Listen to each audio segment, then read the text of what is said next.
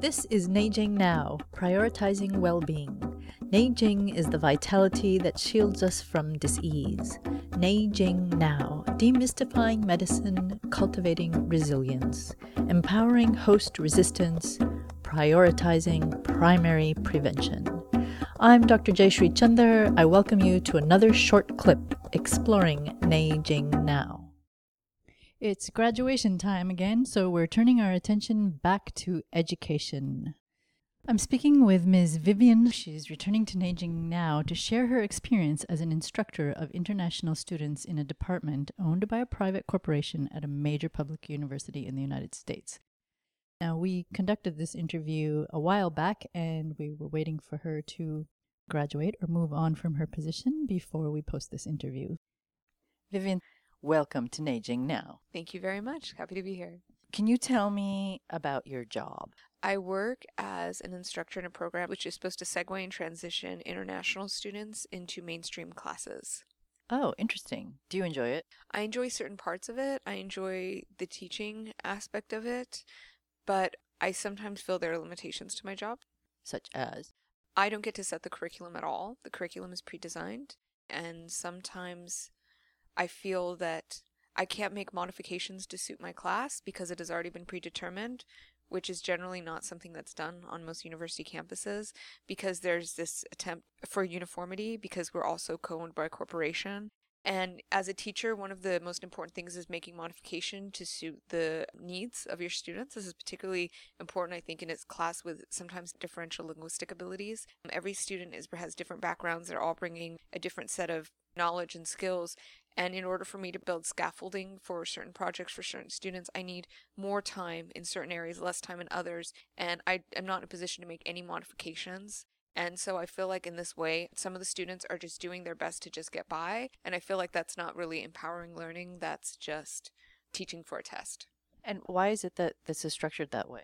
I work for a university, a large public university, but because our department is co-owned by a corporation, we are focusing more on profit maximization rather than actual learning. So international students bring in, you want to get as many, retain as many international students as you can. Failing them will mean they will go back to their home country. They will not continue at the school. And in fact, an agency that helped arrange for them to come over will get negative feedback and maybe no longer be able to sell this dream to their parents of getting a strong American education. And so that would be loss of profits for the school. And as a corporation, why would you do that? Interesting. So, but that seems to argue for a more flexible curriculum rather than an inflexible curriculum. Yeah, you would think so. So, what's the barrier? Because there's a real attempt for uniformity. Why? Everybody's different, right? Everyone is different, but we're actually based on a British model. The original corporation that bought us is actually British, though we're an American university. And I guess in the British education system, uniformity is even stronger than the American education system. This was one of the reasons we were told. Also, it's a quality control mechanism, but in my mind, I think it's distrust of the educators. And it's the idea that I may be making something easier or more difficult for my students and therefore not delivering a high quality of education. Also, all of our tests are standardized. Some of it was for the instructor's benefit. They didn't want us making different tests and different assessments for every single one of our classes so they could work us more and they could hire less teachers. So, what they did is by creating a uniform system, then you have uniform assessment. I used to create my own assessments, which was great because I would say if I didn't teach the students this, if we didn't discuss it on some level, I can't hold them accountable. This is standard policy in education and this is good pedagogical philosophy, but that's not the thing. It it's that there's one standard test because they can't ask us to do 18 contact hours with the level of correction we do if we're creating tests and presentations and materials for our classes. So everything is already preset. Although I redo all my materials anyways because I know my students would all fail if I didn't redo their materials. This is another reason why. So it's uniform so they can overwork us. I mean, you're becoming kind of a factory worker as a teacher. I'm a glorified factory worker. Yeah, it's happening in medicine too. Yeah.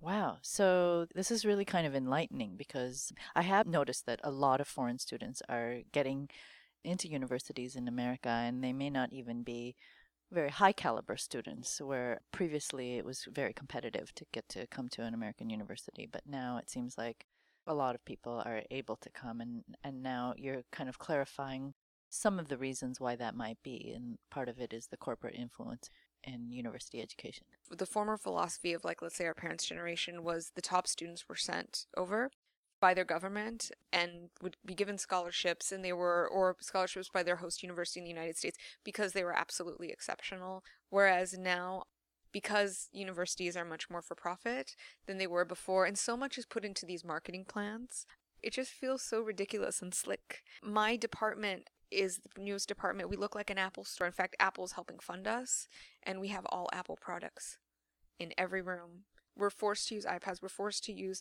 a kind of technology that I think is $15 million investment by our school. About 20% of the instructors are actually using this technology. Of those 20% that are using it, they'll use it once or twice per semester.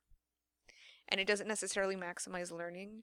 It's actually meant to be rapid fire imagery at our students. It looks kind of like the Bourne Identity, the, that series of films, and I don't think it's actually helpful for learning in any way. I understand making modifications for visual learners, auditory learners, kinesthetic learners, but this just looks like a seizure trigger. There was high pressure for us to spend extra time out of our schedule to learn this technology. I refuse to to do it because I don't feel like it's helpful and I feel like I was an effective teacher before and in terms of making modifications for my students based on their particular needs, that to me is more important than having a bunch of imagery at students that I'm teaching rhetoric to. And I don't know how shooting flashing images at them on a screen was going to teach them about, for example, ethos, logos, and pathos, or critical thinking skills, or you know, analyzing bias or checking credibility of sources and being more active and engaged readers and ultimately citizens here and in their own country. So um, I don't think flashing images are the way to do that. Or flashcards are the way to do that on the screen where they touch and they turn over and they make noise.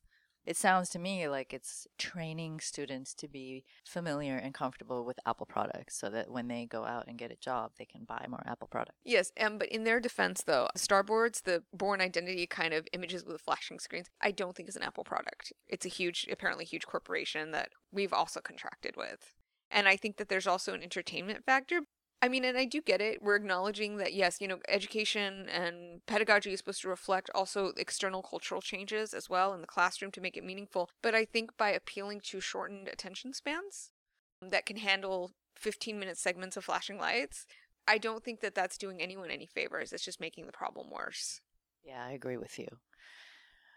Wow, that's really incredible. I'm I'm actually very sorry to hear this, but it sounds to me like part of the reason is that public funding for public education is dropping dramatically, and so uh, educational institutions are turning to corporations to fund them, and so then we're going to have conflicts of interest. You know, there was a point where I said, well, maybe if they're getting more international students, maybe they can have more scholarships. We had like a professional development day, and I mentioned the scholarship factor for our program because our campus was chosen as of the seven or eight centers like sister schools, we're number one. And I think the reason we're number one is because we're so insanely profitable. Because there's no other reason I can imagine that we're number one. Maybe student satisfaction, I don't know. So I, I'm kind of going with that.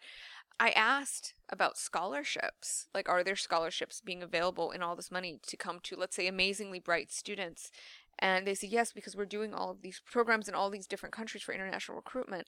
But every country they're doing international recruitment in for these programs where they're possibly going to be offering student scholarships are other really economically advanced nations. They talked about South Korea, Japan, Taiwan. These are nations that have quite developed economies, and they're not going for countries that I'm sure also have exceptional students that also can benefit from an American education. And the reason, you know, an American education originally was good is because we had such great critical thinking skills. But I feel like we're moving away from that. We're kind of doing edutainment. It's like a mixture of education and entertainment and I don't know, the whole system is kind of complex, yeah. And it's just geared to getting a stamp of approval, a paper, a certificate. A paper, a certificate, and clearing a space for more money to come in. Wow. Thank you for sharing this with us, Vivian. It's been really enlightening. Thank you. And I'd also like to say that for every comment that I've made, there are students on these campuses that are international students that are wonderful. In fact, the majority of them are wonderful and work incredibly hard. I feel sometimes that their families are being taken advantage of when they come over with maybe not the adequate skills. So I'm in no attempt trying to villainize these students or their families, maybe hawkish recruitment agencies having international students on a campus is wonderful, especially the small American town. Without these international students, you know, many of the local domestic students would not be going abroad, and this is kind of the closest they're having to having international students and international eh, international friends, international interactions, and possibly a more open outlook on the world, which is only a good thing. Absolutely, absolutely. Well said. Very well said. Thank you again, Vivian. Thank you very much. I'm Dr. Jayshree Chander, creator of Neijing Now, a podcast about prioritizing well being on the web at neijingnow.org. Neijing Now is independent and entirely listener supported. If you enjoyed the clip, please share it with your friends. Like us on Facebook and donate generously. Your support is essential to keeping Neijing Now alive.